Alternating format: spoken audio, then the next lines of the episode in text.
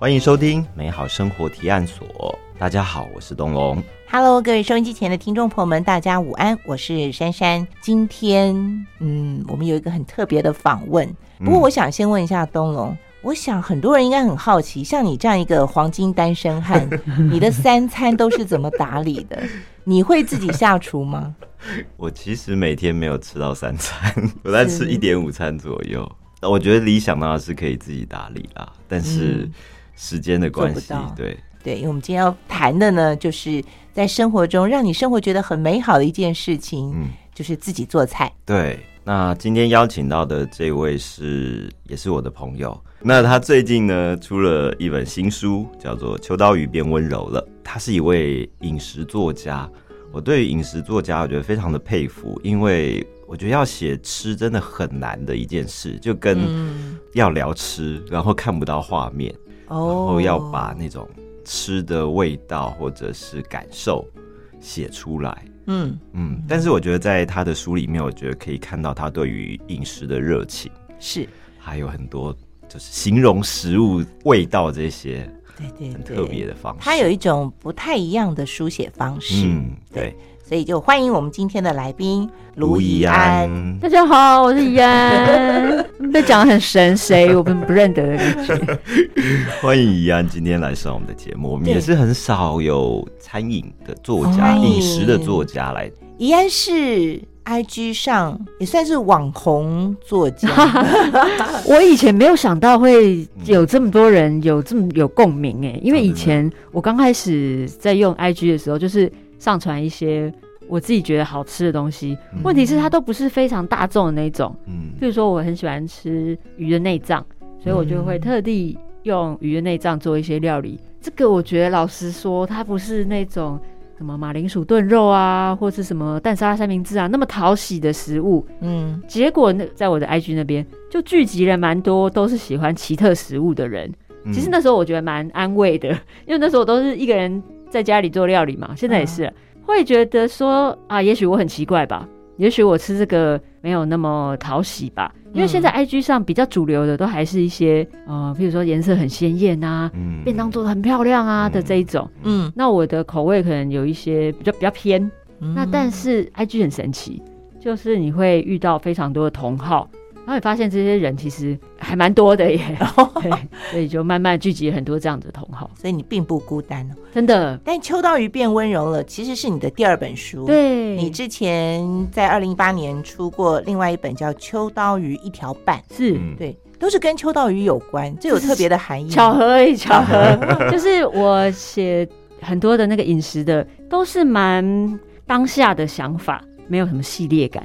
一一开始是没有什么主题的，嗯，那它有点像我的日记这样子是。当初要集结成书的时候，其实大家也蛮困扰，想说，所以书名要叫什么？这样，嗯他们就帮我取了一个叫“日常茶餐食”，就是我也有喝茶跟吃食物这样。我说是这好无聊哦，太频繁了。要是我可能不想买这样，然后我就取了其中一篇的篇名叫做《秋刀鱼一条半》。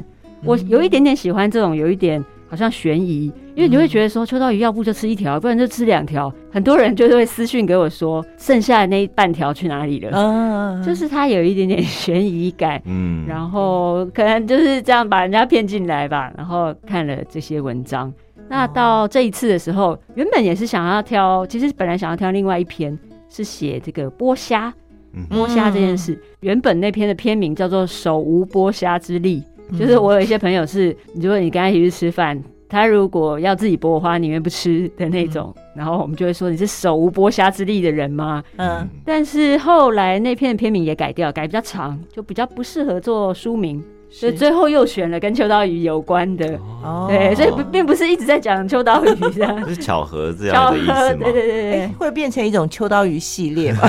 对 对，因为呢也中间隔四年隔有点久，嗯怕大家觉得说就是谁那是谁，还是希望大家有一点点想起来，也许以前有看过这篇文章或这本书。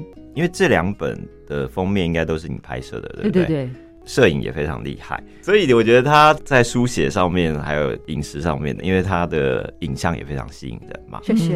对，但是我看这一次《秋刀鱼变温柔》这本书封面好像比上一本再暗一点。我觉得是越来越多人了解很黑这件事情并没有不好。我一开始在二零一五年的时候就用这样的风格拍照，嗯然后那时候这种风格并不流行，我觉得也是刚好搭到这个流行。然后一开始因为我以前在杂志社工作，嗯所以有认识非常多的摄影。嗯然后譬如说我的 Facebook 上就有很多摄影的朋友，嗯他们看到我拍这些照片，就会 自动的下载我的 Facebook 上面的照片，然后把它调亮以后，把细节调亮以后放在我的留言处然后就说 回传给你，帮你调好喽，这样。我就说需要你多事吗？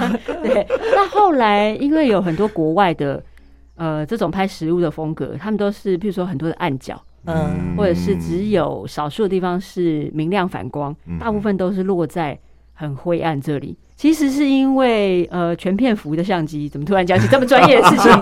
就是它的灰色的暗部有很多小细节。嗯结果这一种风格突然在 IG 上流行起来了，我是刚好搭到这个流行。没有，你也是说从二零一五年已经也是七八二零一五年的时候拍很烂，烂啊，对，然后就蛮多人开始喜欢这种风格，嗯，嗯再也不会有人下载我的照片 把它调亮了，这样。还是你要一直说按三格按三格，大家都说我按三格，按三格意思本来是说把那个曝光值调到负的这样，是但我其实没有调。对，然后这次在帮我印刷的这个出版社，他们就蛮大胆的。嗯嗯我们去那个印刷厂的时候，他们就会看到这个封面，就说：“哎、做吃的这个就是要上油啊，要亮亮的。哦亮亮的，然后我出版社就说：“man 不用，就是这样子。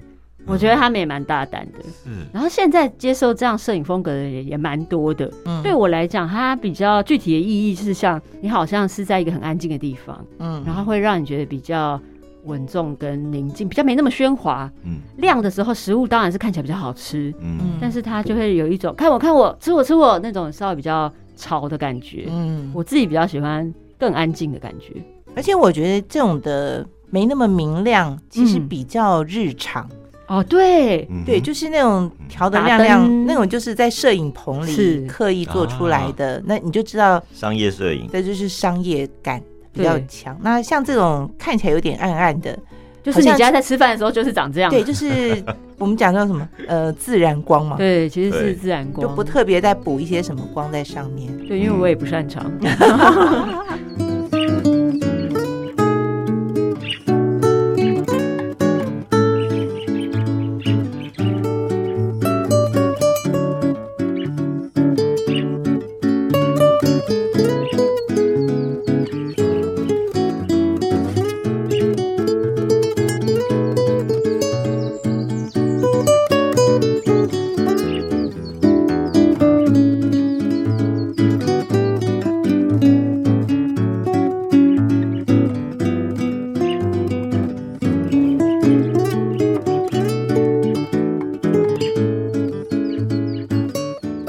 是，你什么时候开始在家里做料理，然后啊做这些记录？其实一开始的时候是我二零一四年离开之前的工作，嗯我都在家里当米虫，每天没事干，真的没事干。那时候就开始帮女儿做便当，因为每天都要做。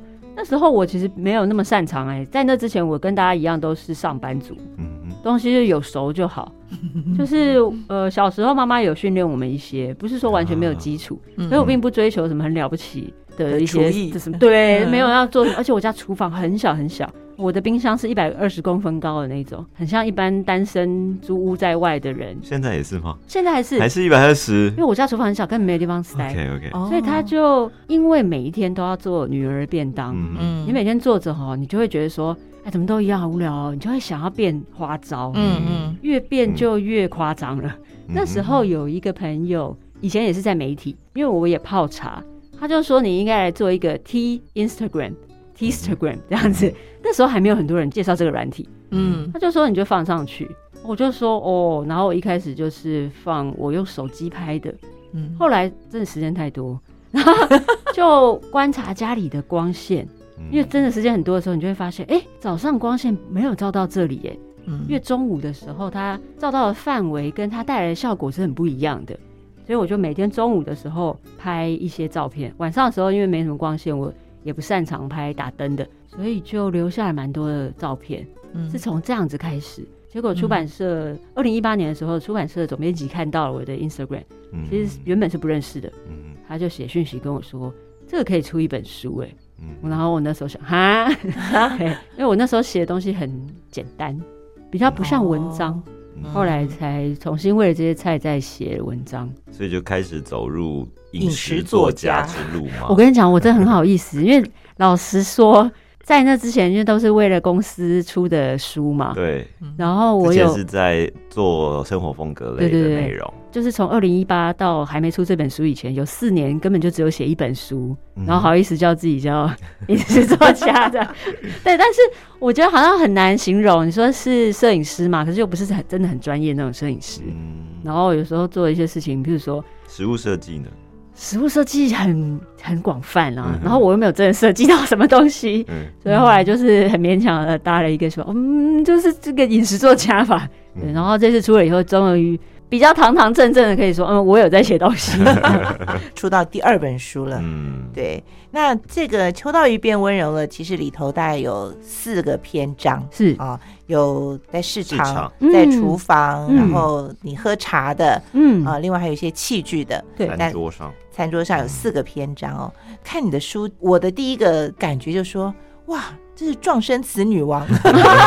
感谢我其实非常在看一些日本文学作家的时候，嗯我很享受他们在这个听觉上嗯，用的文字。你看原文是吗？哦，我没有办法看中 文，我昨天看了那个也是看翻译的状日文杂志，都显得很那个了。嗯我要一一页要看好久，我日文很差，但是很多翻译的文学。嗯，那影响我蛮深的是一个叫森下典子，嗯不知道大家知不知道？典是字典的典，嗯森下典子，他有一本书写得比较有名的，叫做《日日是好日》，嗯茶道带来的十五种幸福嘛。嗯，那这本书比较有名，还拍了电影。对，那时候我先是看到这个书名的时候，就觉得哦，日式好日听起来超不想看的，对 但是太正面了吧？对对对，我就不是那种人这样。但是看进去以后，发现他把茶道这件事情其实很轻松，就是他并不是要说茶道好伟大好伟大这样，他是说哇，他当初只是看到那个老师鞠躬的样子，那个背怎么看起来那么优美，好漂亮哦，他就去学茶道。嗯，他就很不避讳的写了一些，比如说他觉得可能蛮肤浅的理由，嗯他开始学。他后来学了二三十年，他在学了二十五年以后才开始写那本书。他把它写得很轻松，嗯譬如说他会说：“我就是想吃呃六月就水无月这个季节的那个点心，那个点心就叫水无月，嗯我就是想吃这个点心才来上茶道课的。”就是会有一些很可爱的地方。我其实比较喜欢他的另外一本书叫《记忆的味道》，《记忆的味道》里面就用了超多撞声词或者是对话，嗯。你会觉得他的文章里面充满了声音，然后或者是嗅觉，嗯，他他都写很普通的东西，泡面、长崎蛋糕，非常简单的东西，嗯。白粥这种东西，但是他就是用很多声音，让你觉得身临其境。有时候很奇怪，他没有说我妈妈叫我去买东西，他写说他妈妈就传来一个声音说。啊，点子啊，你可不可以去买那个猪排酱？嗯，这种大家都会有一点点这种共同的回忆。嗯然后你的妈妈的形象，那个听到的声音，甚至那时候的空气，超有感觉。嗯我很喜欢这样子的感觉，所以不自觉的，其实我不是要偷学他或者什么，会受到影响，会受到影响。在做菜的时候，我会特别留意这些声音，而且这些声音它并不会是我们平常常用那几个字可以形容的来的，是所以我就很喜欢发明那些奇怪的字。看的时候可能觉得有点障碍，就是试着要发出声音去念它，嗯然后你就会发现，哦，这个声音蛮蛮熟悉的，在大家的生活里面应该都有听过这样的声音，就会唤起你觉得，哎、这个场景并不陌生。而且看的时候好像就是真的有声音会从脑海里面出现的 点子呃，就是生下点子写的更好，我觉得、嗯。它写起来像电影一样。嗯嗯。是，所以一样就在书里头有好多这样形容声音的这些词嗯。啊，我对我来说，我觉得看起来好好有趣，然后很嗯特别。嗯感谢，因为在台湾，就是说写饮食的人其实也很多，嗯。那很多早期大家会比较偏向说去介绍哪里的好吃，或是老哦店的味道什么的。嗯，对，但我觉得慢慢那个风潮已经到现在是比较是很多人是自己对跟饮食的那个关系、哦关联还还蛮多。的。嗯对，现在比较新的可能是这样的一个方向。嗯那大家形容食物的，可能有些词会嗯很接近或差不多。哦就你要写出一个不一样的饮食文学，嗯，要有一些不一样的手法吧。我自己觉得比较有趣的是，因为一直在写吃的东西，嗯然后那时候也有拍过一些影片，主要是教做菜的影片。我们本来有安排一个试吃时间，导演其实对那个片段觉得可有可无。他的理由说：“啊，那你一定说好吃的啊，难道会说难吃吗？”哈哈，我就觉得很好笑这样。嗯所以就是写饮食文章的时候也会，一定是写的好吃的嘛。然后就写这东西多少就是多少吃，我觉得很难再突破很多前辈写的那个境界。是所以我就有点取巧，就写了很多是不一定是吃到那时候的感觉而已。嗯比如说你在做菜的时候，对我来讲最好吃的瞬间是偷吃的瞬间。嗯我常常跟我小朋友讲，他们如果在那个厨房看到我刚做好做到一半的东西，譬如说那个肉刚炒起来，可是可能还要跟别的料再炒过，可是那个肉就很香。他嗯们就会过来，然后就是偷吃，对，然后我就都让他们偷吃。我跟他说，只有偷吃的时候最好吃。对，所以写这些片段的时候，对我来讲比较不容易跟前辈们这个撞到这个主题，嗯所以大家可能还会觉得有点有有点意思这样子。嗯，所以在做菜的时候就要准备多一倍的量，就是要 有时候会什么鲍这样鱼啊这类。哦，有时候会对，就说你打算说做五个出来好了，嗯然后你要想一下那个中间有几个步骤，每个步骤都会先偷吃一点。那全家都偷吃起来，这样子 上餐桌是怎么回事？上餐桌的时候就没有东西吃，跟那个乐趣不太一样。我觉得在桌上吃饭跟在厨房里吃对东西的那个氛围是不一样的。嗯因为你其实写这个，我也想到我以前小朋友都还在家的时候，我也是嗯要做晚餐，嗯然后他们常常下课嗯，就是四五点的时候回来的饿时候，然后他们一进门，然后就闻到那个香味香味，然后就会到厨房来。进来我就啊回来啦，然后就锅里就舀一勺，看有什么就给他们。正在炒什么就舀起来就往他嘴里塞这样，对然后啊他，们就是那种啊满足。很满足的。对，因为我觉得那有一个好处是，不管最后做出来的成品好或不好，嗯，但是因为那个最美好的 moment 他已经得到了，他就会觉得说，我妈妈做的菜好好吃，一定都好吃的这样子。黄金时刻了，对对对哦对，这个很重要。你知道他很饿的那时候吃那口最好吃了。没错没错，嗯对嗯。所以那个怡安在那个《秋刀鱼变温柔了》里头嗯有一篇专门讲偷吃这件事情，讲的非常有趣，而且很好玩。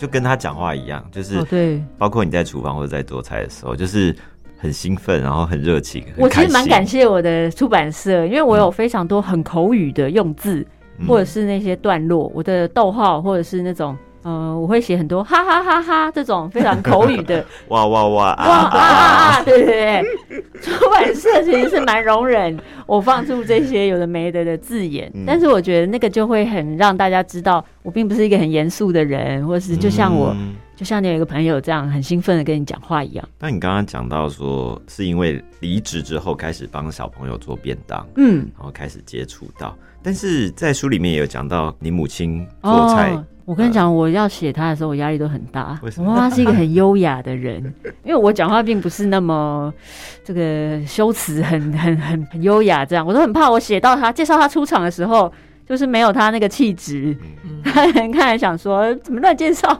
他现在是吃素，而且他吃素是、呃非常天然，烤的炸的都不吃的这种，哦很仙女式的吃法，她才是仙女这样。嗯嗯但是早期我还小的时候，我国小的时候，我妈妈就会去市场买，比如说猪肠或者猪脑。我猜现在很难买到猪脑，嗯嗯就是猪脑回来以后，她是要用这个牙签把它上面的血筋剔掉，嗯。然后再去蒸，这样。这个都是小朋友在做，或者是那个猪肠要翻面洗，这个都是小朋友在做。他就给一根筷子跟猪肠，就把我赶去那个应该比较老式的公寓都会有，就是厨房外面还有一个在阳台上的那种洗手台，嗯。然后还是用那种你知道瓷砖孔对诶、那种，我就在那边翻猪肠，所以这些东西对我来讲不可怕也不陌生。等到讨厌嘛，对，也不讨厌。等到二三十年以后，哦，这样讲起来就知道我很老。以后就来做这些事情，我觉得都很开心，而且我可以吃到这些内脏或者自己弄出来很新鲜的东西，反而蛮兴奋的。妈妈自己礼拜天会去市场买菜，是她她一直都是那时候叫职业妇女，现在谁不职业？那个时候有还是有蛮多妈妈都是全天候在家，但是她是有工作的。嗯所以她每个礼拜天要去买菜，嗯然后她买菜就是毫无节制的。我希望她不要听到这个节目，他会毫无节制地买非常多东西。然后我们家住四楼，没有电梯，所以那个多多啊，很会有可怕、你知道，就是那种啊上，我那时候他还很年轻啊，啊上去那个菜市场不是会拖一种菜篮车吗？是嗯装那个满就很多啦，装满就很多了，可是他永远就是那个把手上，如果你手放开，就是那个就会倒下来的那种程度。他很会做菜，嗯他而且他也是大概三十岁结婚以后，他以前是大小姐，就家里有佣人那种，嗯，然后所以很懂吃，是这意思。其实我觉得还好，我希望他不要听到，就是他是三十岁以后才学做菜，嗯，那我爸爸是从小就开始在家里帮忙，但是妈妈反而对很多事情比较讲究，嗯。然后他也对这个很有兴趣。他到现在也是，你只要说外面什么东西好吃，他就说我做给你吃。他就会你觉得做不出来，在家里做不出来那些东西，他都要做出来给你吃，这样子。嗯。所以我在国小的时候，我们就会全家一起做蛋黄酥，一起做藕泥，这样。那时候我都想说，我怎么不去买就好了。长大以后就发现自己做是另外一种乐趣对。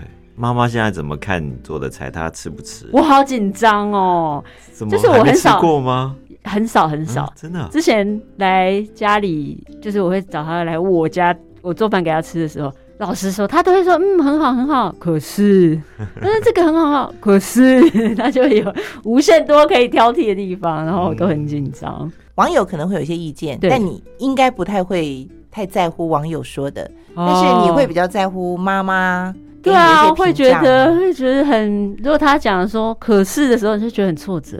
哦哇，真的啊？对，但是我平常不太在乎别人的评的的评价，是真的。嗯，但是妈妈就是一个魔杖，大家应该都是吧？除了妈妈之外，那两个小孩呢？哦，两的个小孩，两个小孩就是嘴很甜。啊？真的啊你问他还没有，哎、这道好不好吃都没吃，哦，好好吃，啊，很浮夸的，那么懂事，就很夸张这样。儿子也是，嗯，他都会就做一些很浮夸的反应。哦，怎么会这么好吃？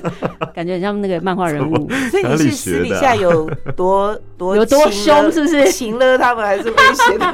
没有啊，就是很喜欢，很爱演。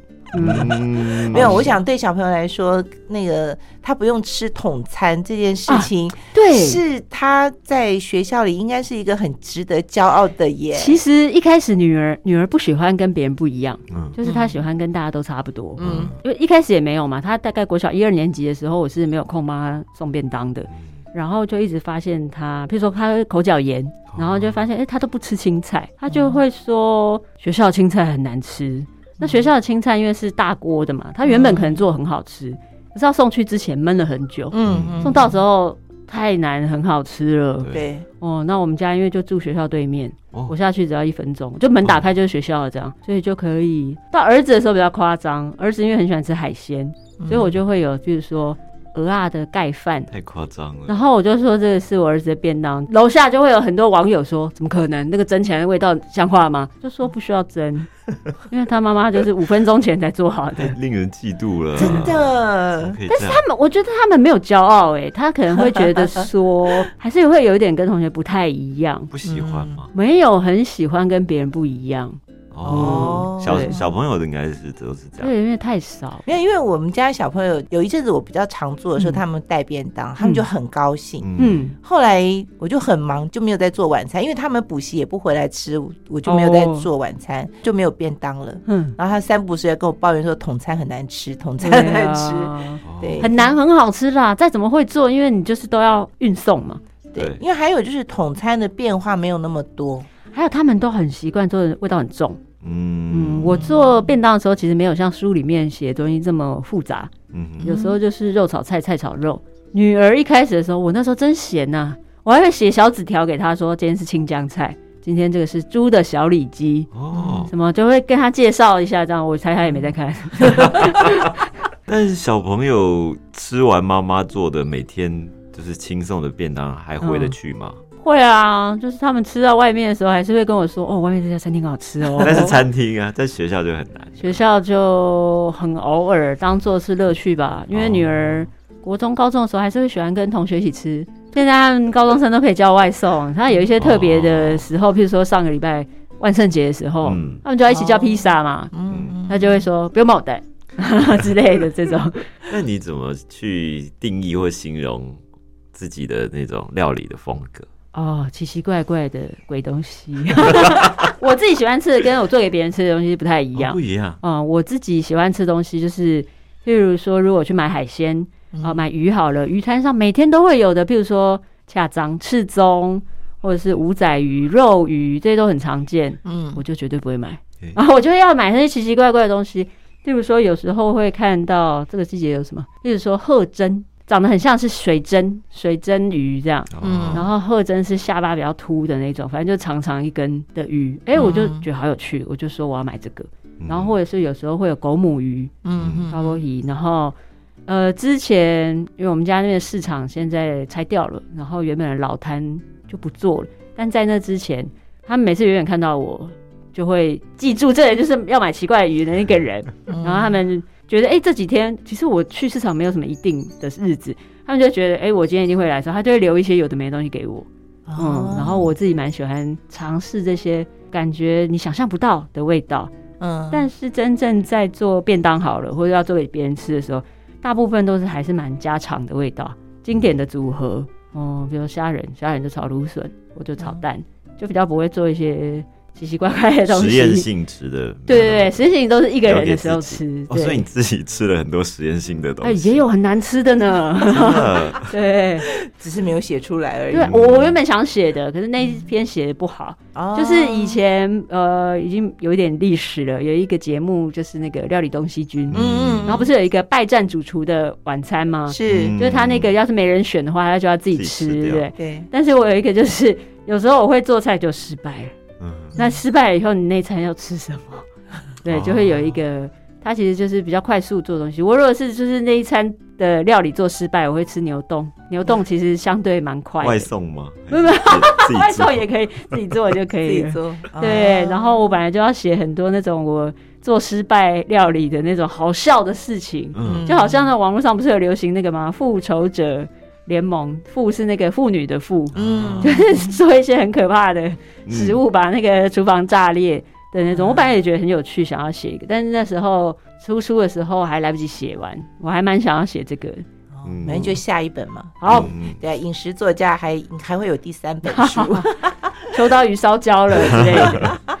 不过那个要怎么样跟鱼摊的老板呢变成这么的有默契啊？请参考书中的文章，依安 会教大家一个 paper。啊，对对对，我怎么样跟那个跟菜市场里头的老板啊这个打交道？打交道？其实我是很害羞的那种人。我知道有一种很会做料理的人，他们是去市场如鱼得水，嗯碰到每一个摊贩都好像很熟，但一路打招呼过去。嗯我买了这么多年，我其实很少很少会想要跟他们变熟。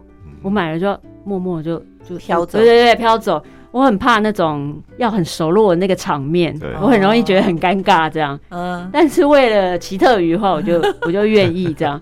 不然有一个我经常去买那个水饺皮的店，嗯我是到很后来的时候，因为有媒体说要拍，我才厚脸皮跟他说可以可以认识一下吗？嗯对，不然我在那边买了很多年，我们都没有讲过话。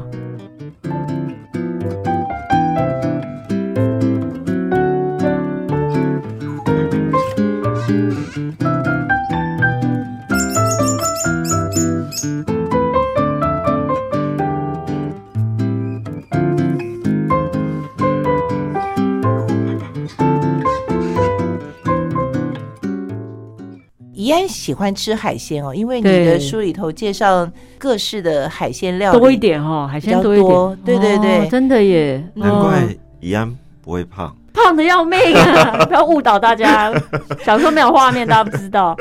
呃，因为我爸爸是，我爸爸是屏东人，他小时候在东港长大。哦，哦，然是后有家传的，我不确定哎，就是因为现在他们都吃素了，以前真的是也是海鲜居多，嗯。而且在我很小的时候，他不会替我把刺拿掉，哦。哦，就就是这样吃啊，嗯如果刺刺到再说这样子，就是大家一人一条鱼或者是是什么，他不会特别想要帮我弄成菲力，或者是弄到没有刺这样，他们嗯没有特别要这样照顾，嗯。久了以后就很习惯了，嗯，嗯，然后就觉得，呃，我刚刚其实去了一家餐厅吃饭，嗯，他们都很习惯把鱼头留给我，哎，你爱吃鱼头，蛮喜欢的，对。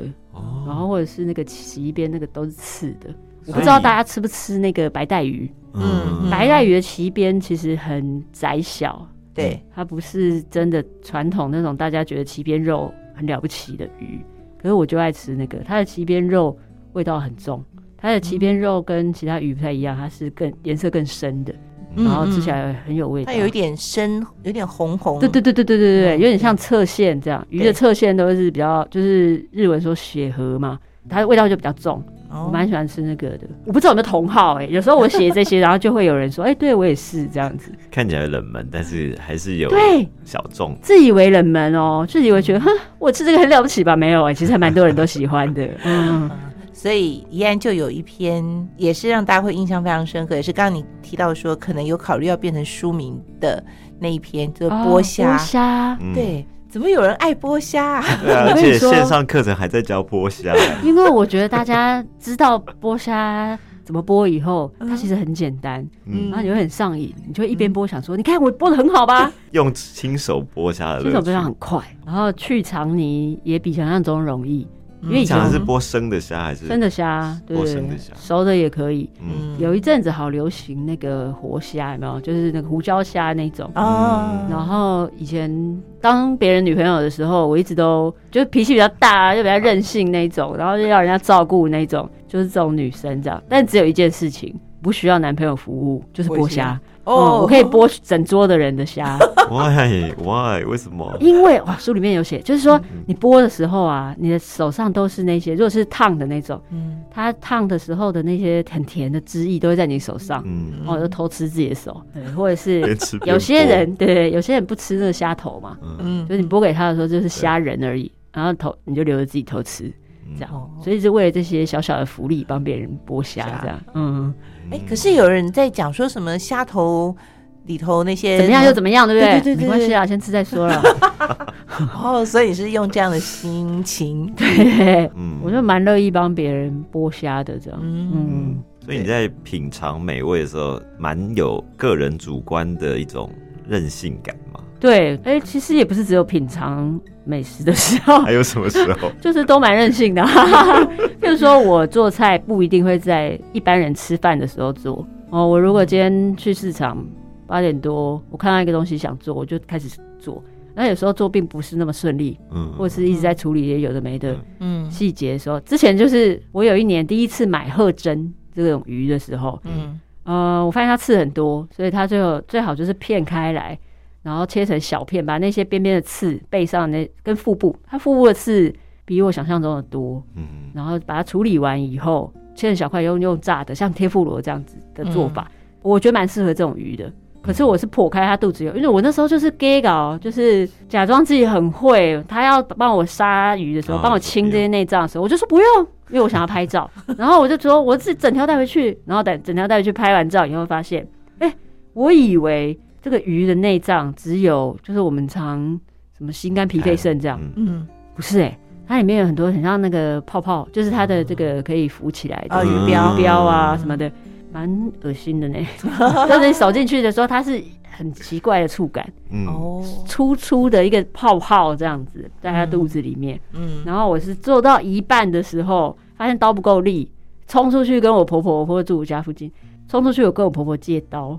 嗯。然后我婆婆说我不知道你要什么刀，她就借我三把，然后你这样弄弄弄到下午哎、我正等到我吃到那个天妇罗的时候，我八点去买，然后下午大概两点才吃到这个，那如果你是有家人要一起吃，他已经死掉了，他 已经饿死了，对，不行这样搞这样。然后或者是我在很突然的时间喜欢吃一些很突然的东西，嗯。就马上要做到这，马上想要做，这真的是蛮任性，真的是这是只适合一个人自己生活。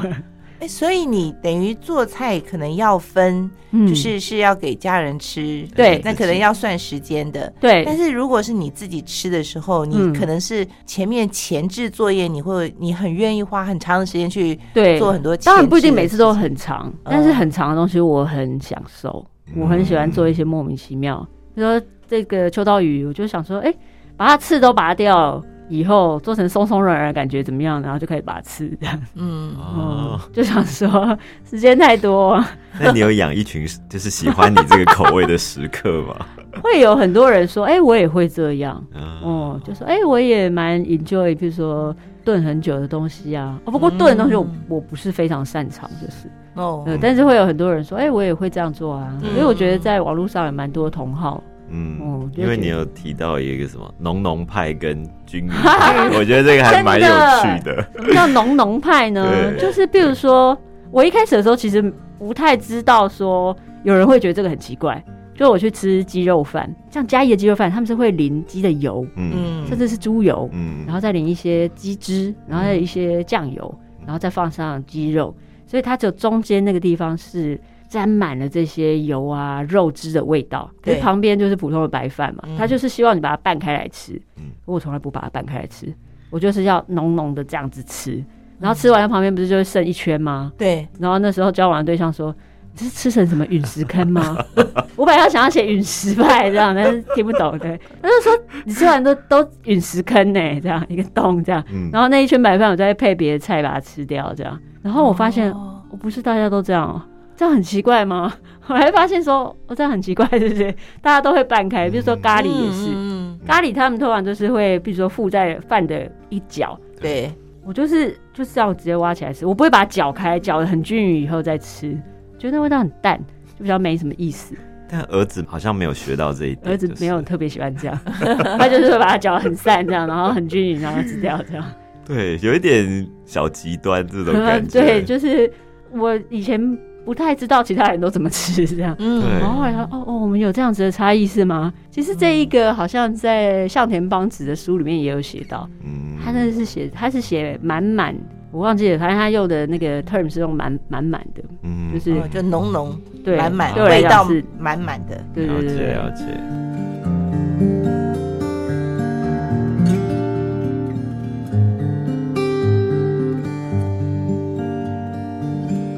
我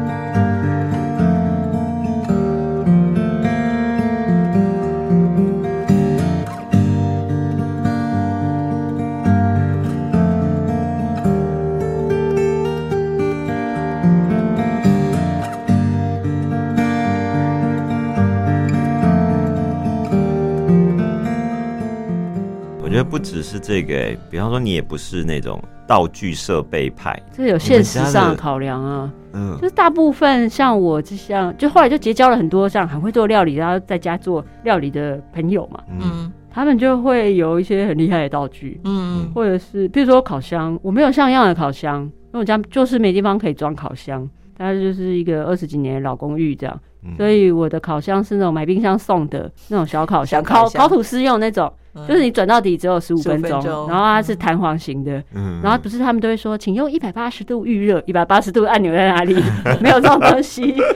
对，就是我，所以也不会想买什么水波炉这种很厉害的。我跟你讲，我家原本有温水瓶，就是冬天嗯按出来有热水，嗯。嗯，这我常常喝不完，嗯就是一个人在家不一定会喝完，然后他就在那边放了，放到隔天或者第三天的时候，我觉得我不想喝嘞，嗯 然后我要把它倒掉也很奇怪，我觉得很困扰，所以我在家一直都是用烧水的。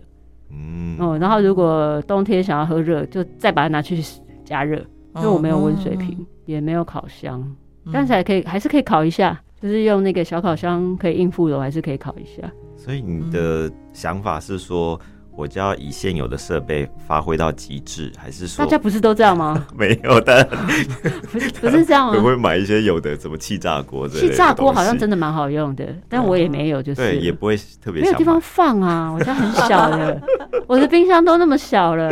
我觉得怡安的这个特色嘛，嗯就是其实给很多人一个启示吧，哦，就说做的不好，不要再牵拖太多。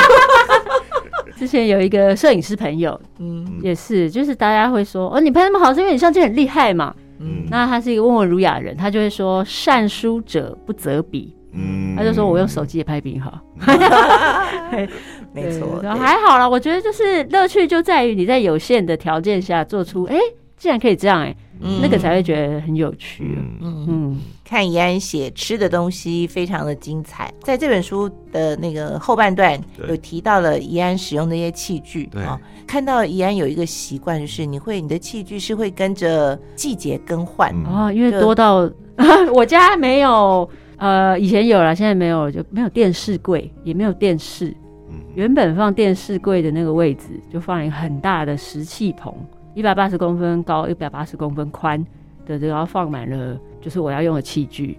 嗯哦，我不太会把它们收起来，因为你收起来看不到，你就不会用。杯碗瓢盆这些，对，超多。然后比如说玻璃，玻璃就一整层，嗯就是全部都是玻璃的。嗯到了夏天就很想要用玻璃的，玻璃的，然后到了冬天的时候就会觉得嗯玻璃看起来好好凄凉哦，哦好冷哦。对，它并不是说哦我要来换季了这种感觉，而是一种很自然的，说看到的时候，哎、我比较想要用这个这种感觉。嗯最多的是什么？以前是陶的比较多，嗯。嗯，然后最近我觉得瓷的越来越多。以前我没有那么喜欢瓷的，嗯。因为会觉得它亮晶晶的，然后很耀眼的感觉，或者太太光洁了，跟我就是吃饭那个角落不是很搭。嗯。可是后来越来越多做这个陶瓷的作家越来越厉害，他们可以做出很安静又很细致，又不是说好抢眼哦的那种感觉的瓷的盘子。所以我现在也蛮喜欢用瓷的盘子。但依照刚刚逻辑，就是说你宁愿买这些餐盘、这些器皿，而不去买那些。买一个烤箱，对对对，这个选择是啊，因为盘子 always 有地方可以塞。然后我呃，应该每年吧，每年都会有一个跳蚤市场。我如果买了新的柜子就会满嘛，我就会把嗯其他东西清出来，就是卖给别人或者是送给别人这样。嗯，嗯，所以你喜欢就是搭配食物来使用这件事，还是说哦拍照这这方面的需求？这还蛮差别蛮大。我嗯不喜欢为了拍照而买器皿。嗯早期会买那个名家超有名的，你看到一个角落就知道是他的作品。嗯然后他作品蛮花的。然后我有些其他做西式菜的呃料理的很厉害的人，他们用起来很漂亮。嗯可是像我们中式菜，尤其我比较喜欢快炒类的，嗯放上去以后真是看起来就是灾难，超花的，不知道在干嘛，看起来菜很乱、很难吃的感觉。嗯所以后来我在买餐盘的时候，会比较喜欢它可以凸显那个菜很看起来很优雅。嗯譬如说我喜欢椭圆形的，嗯它因为你 always 没有办法两头都装很满，所以它就在两边留下一些空白。嗯第一个是你在盛菜的时候很好盛，就是不会烫到手，就是你 always 不会弄到你的手，它很长嘛。嗯然后椭圆的东西是留下来空白，我觉得很刚好。嗯后来就久了以后，我就会买一些，嗯，也蛮便宜的，但是你一看就觉得，哎、它一定可以把某某菜衬托的很好的餐具。那除了刚刚讲这个餐桌上面之外啊，我觉得你在写关于茶这一块，我觉得还蛮有趣的。哦而，且你自己学茶学很久，对不对？我之前跟一个老师一起学，那这老师在台湾蛮蛮厉害的。嗯后来在就出上一本书的时候，嗯突然开始变忙了，因为在那之前其实我没都没在没在干嘛。对，然后突然开始变忙，我就先中断。中断以后，我参加更多的那种，比如参会也好，然后那时候很常出国，就会发现，呃，茶不会是在饮食料理之外，嗯它会跟很多料理都在一起，嗯嗯。然后包括茶的调酒、茶的饮品、茶放在菜里面，嗯。或是茶配菜，我觉得越来越多的发展很不一样。所以上一本书里面，我写很多我就是泡台湾乌龙茶很细节非常非常细节的地方，嗯。嗯然后搞得大家都神经兮兮这样。然后这一次反而写了很多都是很日常的，嗯。比如说写了热吉茶，嗯我就是二十几岁的时候，常常都会去那种泡沫红茶店，嗯。就喝那热吉茶。很浓的那很浓一种，很浓，又酸又甜，然后那个酸有时候很不舒服，有没有？吃完觉得哦，这边紧紧的，对对对，怎么回事那种？嗯，嗯，我试着做我觉得好的细致的热菊茶，是。在冬天的时候，那时候圣诞节的时候吧，做给大家喝这样，嗯。或者是做一些夏天的时候就用麝香葡萄跟碧螺春做一些很清爽的那个冷甜汤，嗯。因为麝香葡萄对我来讲一向是就太甜，所以我就是想要就茶，然后来让它的那个甜是更舒服一点的。嗯之类的，所以就把茶做成饮品跟料理的感觉。还有像汤这样子，对，对因为那个也蛮多人做的，其实。嗯，哦。但你里面有讲到关于结婚这件事，哦，茶这个部分，对但是我想说，包括他们两个如何搭，怎么样算好，怎么样可能有冲突，嗯这个对于像我们一般这种，哎，大家都为什么？去理解？我也我也不知道为什么，大家只要讲到茶的时候，就会说：“哦，我喝得懂吗？到底到底怎样会不懂？”就是因为你的形容有太多层次的味道了，就想说，我咕噜咕噜就喝完，还要去想说刚刚有什么味道 在里面，然后跟什么味道搭不搭笑这样子。对，就是譬如说，我们讲比较轻松一点的手摇茶好了，嗯嗯比如说有梅子红茶、梅子绿茶，但是你就很少听到，比如说梅子东方美人。嗯东方美人如果是还不错的东西，泡起来是偏涩的。然后你如果用梅子，哇，这真哦太涩了一点，就是会有一点哦色加色，，全部都收敛的这种感觉 嗯。这就是合或不合。手摇茶的这个爱用顾客一定是喝得出来当然，你也可以去把它调整，比如说你把糖呃加比较多的糖，嗯让它不可能会涩，也是可以梅子、东方美人之类的，他都会有这些小的细节，而且我觉得是每个人都可以喝得出来。嗯。嗯，你问那个弟弟妹妹，就多喝啦，是不是？对，就是然后喝的时候要想，是不是？不用啦，直觉，我觉得直觉，嗯，所以我跟，比如说我刚刚讲说啊，它可能会涩，你就觉得哦，一定跟梅子不搭嘛，嗯。哦，当然没有一定啦，你也可以选别的梅子，嗯。但你就可以，哎、在这个上面多费心，它就变成一个游戏，很好玩。啊，嗯是。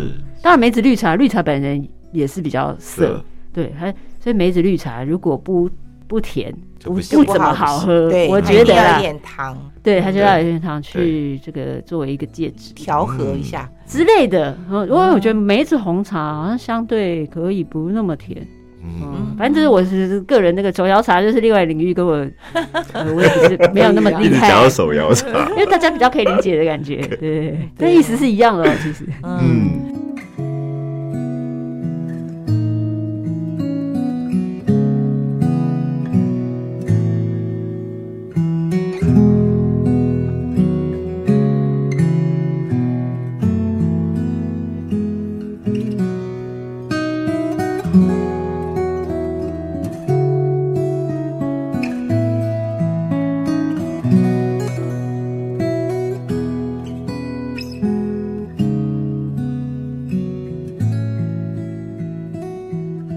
秋刀鱼变温柔了哦，这里头呢，真的有非常多可以看，也可以跟怡安聊的，对。就聊做菜啊，聊他的生活啊，聊他的书写，聊他的照片。但是呢，我们只有一集节目的时间，对，所以如果看书之外，或者说听我们的节目之外，还想要了解更多怡安做菜的心情的话，嗯，写作类的，或者是说、嗯嗯。很多不同的心得分享，我想要跟大家分享一下，因为呃，怡安出这本书其实也有蛮多呃分享的活动，对不对？对，大家可以到怡安的 IG 上面可以就是近期会跟大家碰碰面啊，聊天啊，对对对嗯，对，会有很多实体的活动可以参加。嗯，那另外呢，还有一场就是我规划的一个美好生活系列讲座，嗯，也有邀请到怡安，怡安要在这一场里面跟我们分享旅行中的市场。就是我如果去一个地方旅行，从巴塞隆纳啊、慕尼黑啊，或者是河内啊，我一定会去的地方就是菜市场，传统的市场。嗯那也许我们没有办法在当地有合适的地方可以做菜，嗯可是那边一定会有很好买的器皿，或者很好买的一些调味料调。味料哦，你可以以带回去，或者是在那边会有很棒的小吃。嗯，所以是要讲一些怎么样在这些传统市场里面找到那个城市有趣的地方。嗯，嗯，会带我们去这些外国的传统市场里面，也有内国的，对，就是我不知道，因为很很难很偏心的选，所以我就选了十八个国家所以。外国内国的看法是不是不太一样？哦，不太一样，就蛮不一样。可是外国也会买吗？会啊，也会食材这些也都会买。买了再说啊，就是这样。有时候冰在人家饭店的冰箱里面就掰哦，就没有带回来。包括日本也有吗？日本比较容易啊，因为有很多地方是可以煮的。所。以这次也会讲日本。对，嗯我会讲高山市，好哎、高山市的那个招式，就早上的那个，我印象非常深刻，嗯，又漂亮，漂亮也是其中一个超漂亮。对对对，它就是附近的小农，然后会把自己的摊子弄得很漂亮。嗯嗯，好的，那么今天的节目呢，就先进行到这里啊。那谢谢珊珊。那个怡安写的这么好看的书啊，也欢迎大家可以多多的翻阅，最好是看完以后就照着做一遍。没有没有，我觉得要先买好东西。